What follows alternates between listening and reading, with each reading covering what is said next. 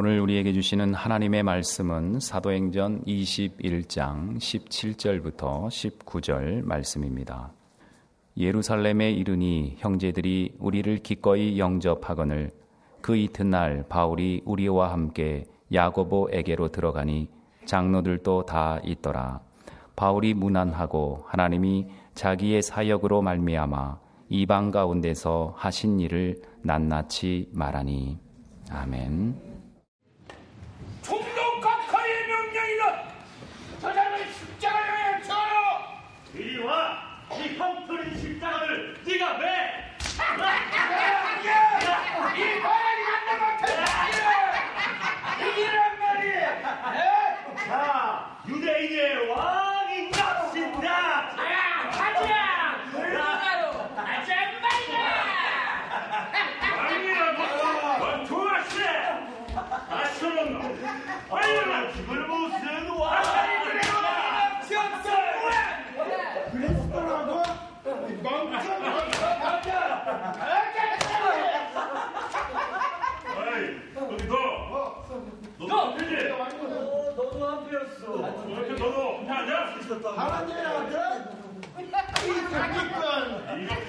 자, 낙원으로 가자!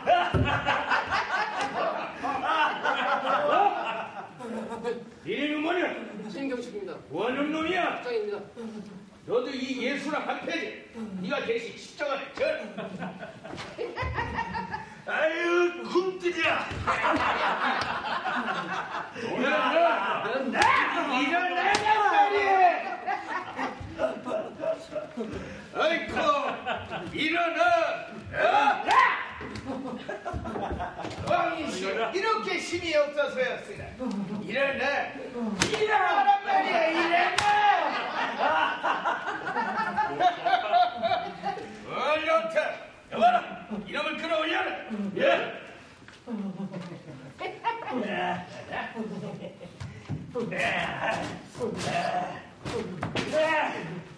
십자가에서 죽는 죄수의 옷이 재수가 내가 다 가져가겠다. 야, 시끄러! 어서 이놈을 끌어올려! 야, 이 더러운 이놈아! 일어나!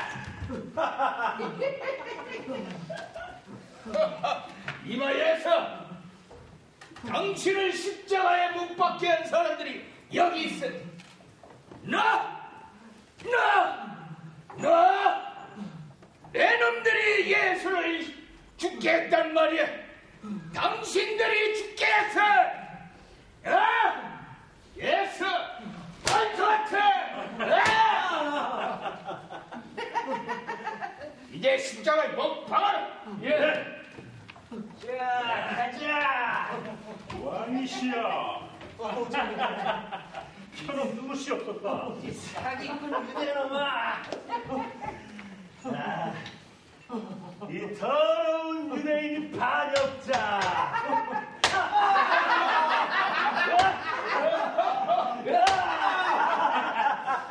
아이 더러운 사기꾼!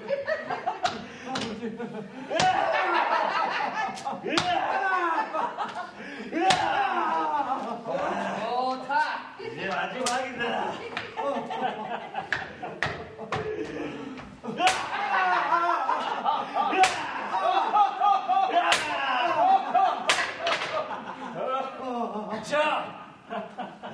왕이다. 너희들이 그토록 원하던 예수가 십자가에 못 박히는데 너희들은 도대체 뭐라고 있냔 말이다 이 더러운 인간들아.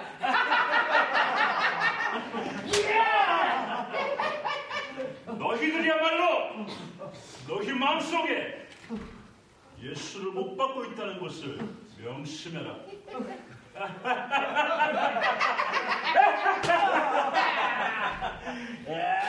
yeah. Oh, oh, oh.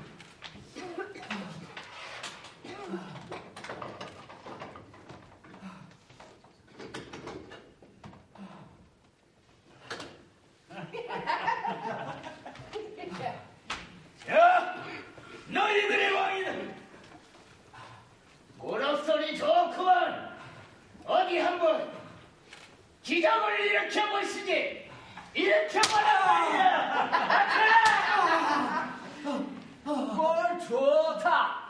뭐 하나님의 아들이라고? 네가 정말 하나님의 아들이면 내려와!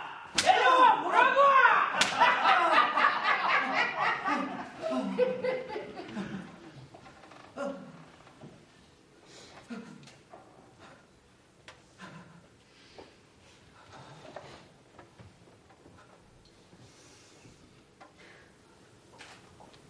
아버지,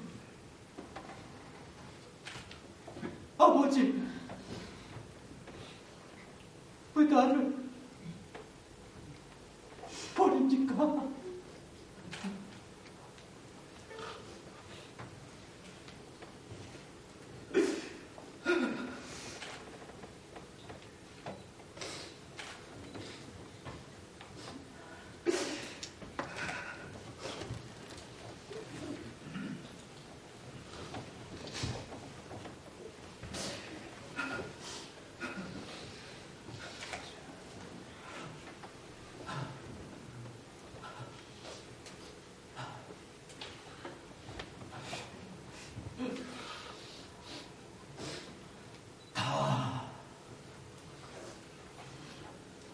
이루었다.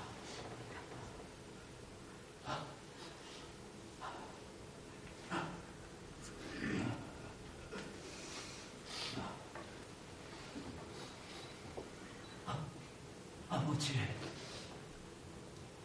내 영혼을 아버지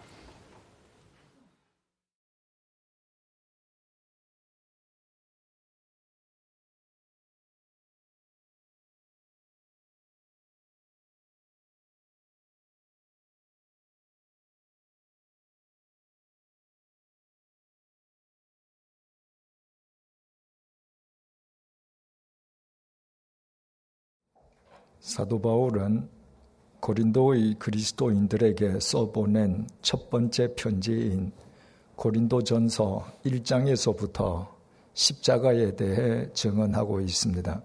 고린도전서 1장 18절입니다. 십자가의 도가 멸망하는 자들에게는 미련한 것이요 구원을 받은 우리에게는 하나님의 능력이라. 바울은 멸망하는 자들과 구원을 받은 우리를 대조해서 표현하고 있습니다. 두 표현에 동원된 동사는 모두 현재의 지속적인 상태를 나타내는 현재 분사형으로 기록되어 있습니다. 예수가 없어도 잘 살 수 있다고 믿는 사람들에게 십자가의 도는 미련하기 짝이 없는 것입니다. 인간을 구원하기 위해 이 땅에 온 메시아라면서 무기력하게 사형수로 십자가에 못 박혀 죽는 십자가의 도보다 더 미련한 것이 어디에 있겠습니까? 그러나 어느 날 그들이 그들을 덮치는 죽음을 맞이할 때 그들은 대체 어디로 가는 것입니까?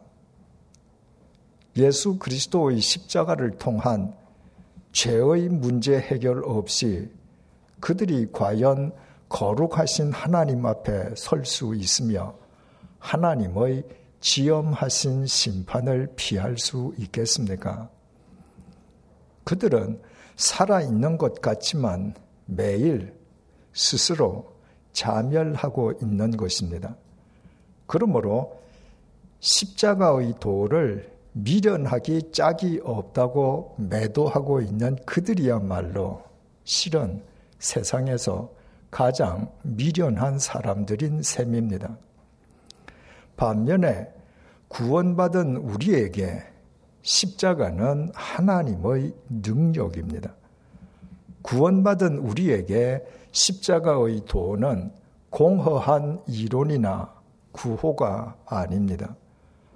그것은 죄와 사망의 굴레에서 영영 죽을 수밖에 없는 우리를 영원히 살려주신 하나님의 능력입니다. 바울의 정언은 고린도전서 1장 25절로 이어집니다. 하나님의 어리석음이 사람보다 지혜롭고 하나님의 약하심이 사람보다 강하니라. 하나님께서 어리석은 분이셔서 당신의 독생자를 십자가의 제물로 내어 놓으신 것이 아니었습니다. 하나님께서 당신의 독생자로 하여금 인간의 죄값을 대신 치르게 하심으로 모든 죄인은 반드시 죽어야 한다는 하나님의 공의와 그럼에도 불구하고 인간을 살리시려는 하나님의 사랑이 십자가를 통해 동시에 구현되게 하신 것은 사람의 지혜가 도저히 상상할 수도 없는 하나님의 지혜였습니다. 하나님께서 약하셔서 당신의 독생자가 십자가의 죽음 속에 떨어지는 것을 내버려 두셨던 것은 결코 아니었습니다.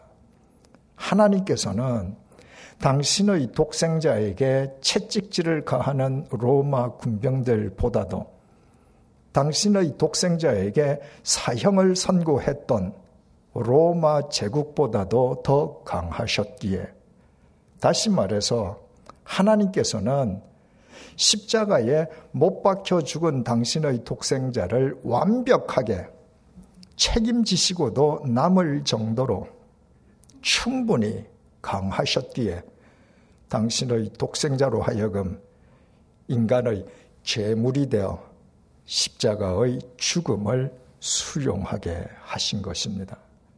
십자가는 하나님의 지혜와 하나님의 강하심이 한데 어우러진 응집체였습니다. 십자가에 대한 바울의 증언은 고린도전서 2장에서도 계속됩니다. 고린도전서 2장 1절에서 2절입니다. 형제들아 내가 너희에게 나아가 하나님의 증거를 전할 때에 말과 지혜의 아름다운 것으로 아니하였나니 내가 너희 중에서 예수 그리스도와 그의 십자가에 못 박히신 것 외에는 아무것도 알지 아니하기로 작정하였습니다. 어느 날 비수처럼 날아드는 죽음 앞에 우리의 언변이나 지식, 소유가 무슨 소용이 있겠습니까? 이 세상 그 무엇도 죽음 앞에서는 자랑거리가 될 것이 하나도 없습니다. 그래서 바울은 고린도의 그리스도인들에게 하나님의 구원의 비밀을 전할 때에 자신의 언변이나 지식을 내세우려 하지 않았습니다. 바울이 내세웠던 것은 오직 십자가에 못 박히신 예수 그리스도, 예수 그리스도께서 못 박히신 십자가였습니다. 유대인들에게 십자가는 거리끼는 것이었습니다. 나무에 매달린 사람은 저주를 받았다는 신명기 21장 23절 말씀을 유대인들이 예수님께 적용한 까닭이었습니다. 유대인들이 보기에 나무 십자가에 못 박혀 매달려 죽은 예수님은 하나님으로부터 저주받은 사람임이 분명했습니다. 이성으로 논쟁을 좋아하는 헬라인들에게 십자가는 어리석음의 상징이었습니다. 그들의 이성으로는 인간으로부터 재물을 받아야 할 하나님이 도리어 인간을 위한 재물이 되어 죽는다는 것은 가장 어리석은 모순일 수밖에 없었습니다. 그러나 사도 바울은 예수 그리스도께서 못 박히신 십자가, 십자가에 못 박히신 예수 그리스도 이외에는 아무것도 알지 아니하기로 작정했다고 고백했습니다. 모든 것을 예수님의 십자가의 관점에서 생각하고 판단하고 실행하며 살아가기로 결단했다는 의미였습니다. 예수 그리스도의 십자가를 통해서만 죽은 심령이 살아나고 육체의 죽음을 뛰어넘어 영원에 접속하는 구원의 신비가 일어남을 바울 자신이 자기 삶으로 직접 체험했기 때문이었습니다.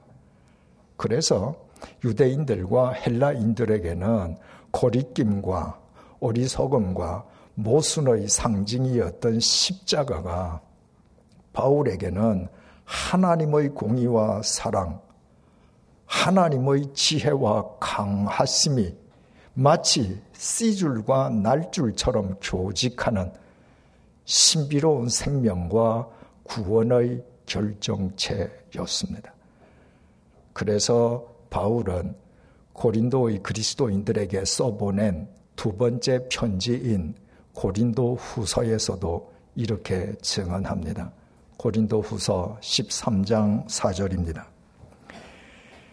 그리스도께서 약하심으로 십자가에 못 박히셨으나 하나님의 능력으로 살아 계시니 우리도 그 안에서 약하나 너희에 대하여 하나님의 능력으로 그와 함께 살리라.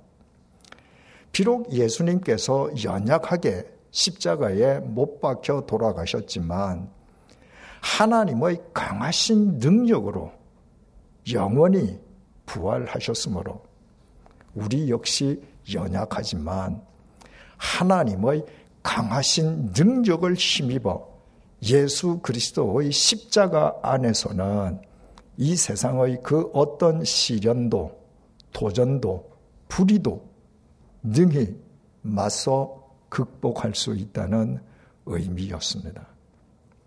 여기에서 우리가 주목하지 않으면 안 될 것은 이 중요한 고린도 전서와 고린도 후서가 모두 이제 방금 끝난 바울의 3차 전도 여행 중에 기록되었다는 사실입니다. 우리가 잘 아는 것처럼 바울은 3차 전도 여행 중에 에베소에서 3년 반 동안 복음을 전했습니다. 그때 바울은 에베소에서 고린도의 그리스도인들에게 첫 번째 편지인 고린도 전서를 써 보내었습니다. 그 이후 에베소를 떠나 마게도냐에서 체류하면서 바울은 고린도의 그리스도인들에게 두 번째 편지인 고린도 후서를 써 보내었습니다. 두 편지의 핵심은 모두 십자가에 못 박히신 예수 그리스도, 예수 그리스도께서 못 박히신 십자가였습니다. 바울의 3차 전도 여행의 동기와 동인이 예수 그리스도와 예수 그리스도의 십자가였던 것입니다. 예수 그리스도와 예수 그리스도의 십자가가 없었다면 생명의 역사도 구원의 신비도 복음의 능력도 불가능할 수밖에 없었기 때문입니다. 그 3차 전도 여행을 끝낸 바울이 마침내 예루살렘에 도착했습니다. 지난 시간에 확인했던 것처럼 바울은 일행과 함께 초대교회 최고 지도자인 야고보를 찾아갔습니다. 그 자리에는 예루살렘 교회 장로들도 있었습니다. 오늘의 본문인 19절은 바울이 무난하고 라고 시작되고 있습니다. 우리말 무난하다라고 번역된 헬라어 동사 아스파조마이는 포옹하다는 뜻도 있습니다. 본문에서 바울과 야고보의 만남은 사도행전 15장에서의 만남 이후 약 10년 만의 재회입니다. 바울은 약 10년 만에 만나는 야고보와 반갑게 포옹하면서 유대인들의 관습에 따라서 서로 입을 맞추면서 무난하였을 것입니다. 그리고 본문에는 생략되어 있지만 본문의 문안 속에는 구제 헌금 전달도 포함되어 있을 것입니다. 대흉년을 당한 예루살렘 그리스도인들을 위해서 마게도냐와 고린도의 그리스도인들이 구제 헌금을 모았고 바울은 일행과 함께 그 구제 헌금을 운반해서 야고보에게 전달했습니다. 약 10년 만에 이루어진 바울과 야고보의 재회는 이처럼 훈훈한 분위기 속에서 시작되었습니다. 본문 19절입니다. 바울이 무난하고 하나님이 자기의 사역으로 말미암아 이방 가운데서 하신 일을 낱낱이 말하니 바울은 계속해서 하나님께서 자신의 전도 여행 중에 이방인들에게 행하신 일들을 낱낱이 간증했습니다. 바울의 전도 여행 중에 하나님께서 행하셨던 구체적인 일들에 대해서는 다음 주에 상세하게 살펴보도록 하겠습니다. 바울의 전도 여행 중에 하나님께서 행하신 일들을 한마디로 표현하면 십자가에 못 박히신 예수 그리스도, 예수 그리스도께서 못 박히신 십자가를 통해서 이방인들을 구원해 내신 신비로운 구원의 역사였습니다. 바울의 그 간증을 듣는 사람들은 십자가를 통한 구원과 영원한 생명의 신비에 새삼스럽게 감격하면서 20절에 의하면 모두 하나님께 영광을 올려 드렸습니다. 새신자반에서 배웠습니다만은 사람의 자식은 늘 사람이고 개의 새끼는 예외 없이 개입니다. 똑같은 이치로 하나님의 독생자이신 예수님은 하나님이셨습니다. 하나님께서 당신의 독생자로 하여금 십자가를 지게 하셨다는 것은 하나님께서 인간의 죄값을 대신 치르시기 위한 십자가의 제물이 되셨다는 말입니다. 하나님께서 인간을 죄에서 구원해 주시기 위해 하나님께서 인간에게 사형 선고를 받으시고 하나님께서 인간에게 채찍질을 당하시고 하나님께서 인간에게 십자가에 못 박히시고 하나님께서 인간에게 온갖 수모를 당하시고 돌아가신 것입니다.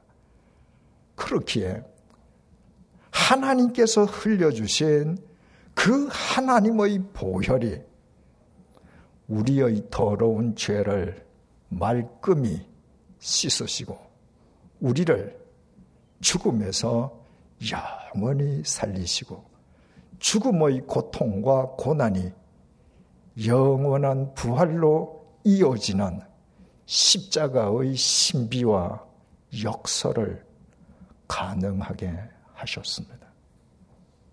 세상에 삼위일체 하나님 이외에 이런 신이 또 어디에 있습니까? 그래서 바울은 십자가의 도가 멸망하는 자들에게는 미련한 것이요. 구원받은 우리에게는 하나님의 능력이라고 증언했습니다. 또 하나님의 어리석음이 사람보다 지혜롭고 하나님의 약하심이 사람보다 강하다고 선포했습니다. 그리고 모든 것을 오직 십자가의 관점으로 생각하고 판단하고 실행하며 살아가기를 결단했습니다.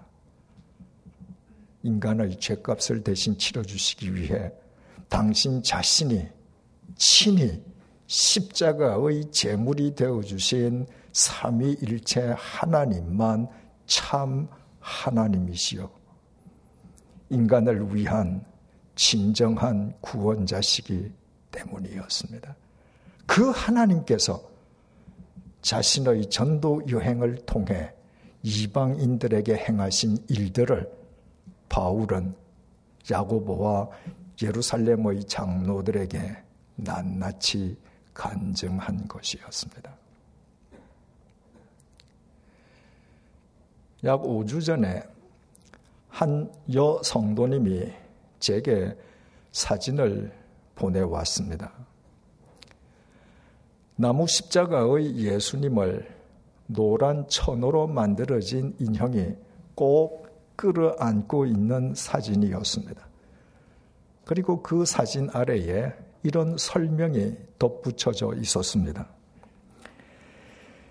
십자가는 남편과 유럽 여행 갔을 때 이탈리아의 시에나에서 구입한 올리브 나무로 만들어진 십자가입니다. 십자가를 안고 있는 노란 인형은 첫째 아이가 아기였을 때 갖고 놀던 장난감이고요. 노란 인형의 이름은 란무입니다. 노란 단무지 색깔이라 이름이 노 란무가 되었습니다. 란무가 십자가를 꼭 안고 있습니다. 란무는 자신의 죄를 위해 십자가에 달려야 한다고 해도 십자가에 달리려 하지는 않았을 것입니다. 설령 람무가 십자가에서 죽는다 해도 자신을 구원할 수도 없었을 것이고요. 그래서 람무는 자기를 위해 자신도 달리지 않았을 그 십자가에 못 박혀 계신 예수님을 꼭 끌어 안았습니다. 십자가의 주님을 안고 있는 람무의 연약한 팔을 하나님의 강하신 팔이 두르고 계심을 생각하며 하나님께 감사드립니다. 저는 한동안 그 사진에서 눈을 뗄 수가 없었습니다. 그 사진 속에서 십자가의 예수님을 꼭 끌어안고 있는 인형 람무는 그 사진을 제게 보낸 여 성도님 자신이었습니다. 그분은 지금 암 투병 중입니다. 암과 맞서고 있는 한 연약한 여인이 자신의 연약한 두 팔을 뻗어 십자가의 예수님을 예수님의 십자가를 꼭 끌어 안았습니다. 그분에게 십자가의 예수님은 자신을 살려 주시려 십자가의 제물이 되어 주신 하나님이십니다. 그분에게 예수님의 십자가는 죽음의 고난과 고통이 영원한 생명으로 이어지는 신비스러운 구원의 결정체입니다. 그분이 연약한 두 팔을 뻗어 십자가의 예수님을 예수님의 십자가를 꼭 끌어안고 살아가는 한 결코 짧지 않은 손을 지니신 하나님의 강하신 능력이 그분을 영원토록 책임져 주실 것입니다. 오늘은 우리를 살려주시기 위해 예수님께서 십자가에서 당하신 고난을 기리는 고난 주일입니다. 십자가의 도가 멸망하는 자들에게는 미련한 것이지만 구원받은 우리에게는 하나님의 능력임을 믿으십니까? 하나님의 어리석음이 사람보다 지혜롭고 하나님의 약하심이 사람보다 강하심을 정령 믿으십니까? 그렇다면 우리 모두 바울처럼 모든 것을 오직 예수 그리스도의 십자가의 관점으로 판단하고 생각하고 실행하며 살아가기를 결단하십시다. 우리의 연약한 두 팔을 뻗어 십자가의 예수님을 예수님의 십자가를 꼭 끌어안고 살아가십시다. 결코 짧지 않은 여호와의 강하신 손이 천지를 창조하신 하나님의 전능하신 손이 죽음을 깨뜨리신 하나님의 영원한 생명의 손이 질그릇보다 더 연약한 우리를 영원토록 책임져 주실 것입니다. 기도하시겠습니다.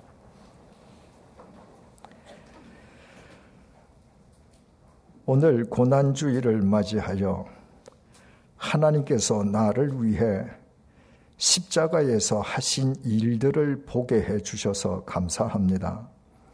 하나님께서 죄와 사망의 수렁에서 나를 건져 주시기 위해 이 땅에 인간으로 오셨고 하나님께서 나의 죄를 씻어 주시려 십자가에 못 박혀 보혈을 흘리셨고 하나님께서 내게 영원한 생명의 길을 열어 주시기 위해 십자가의 죽임을 당하셨다가 죽음을 깨뜨리고 부활하셨습니다.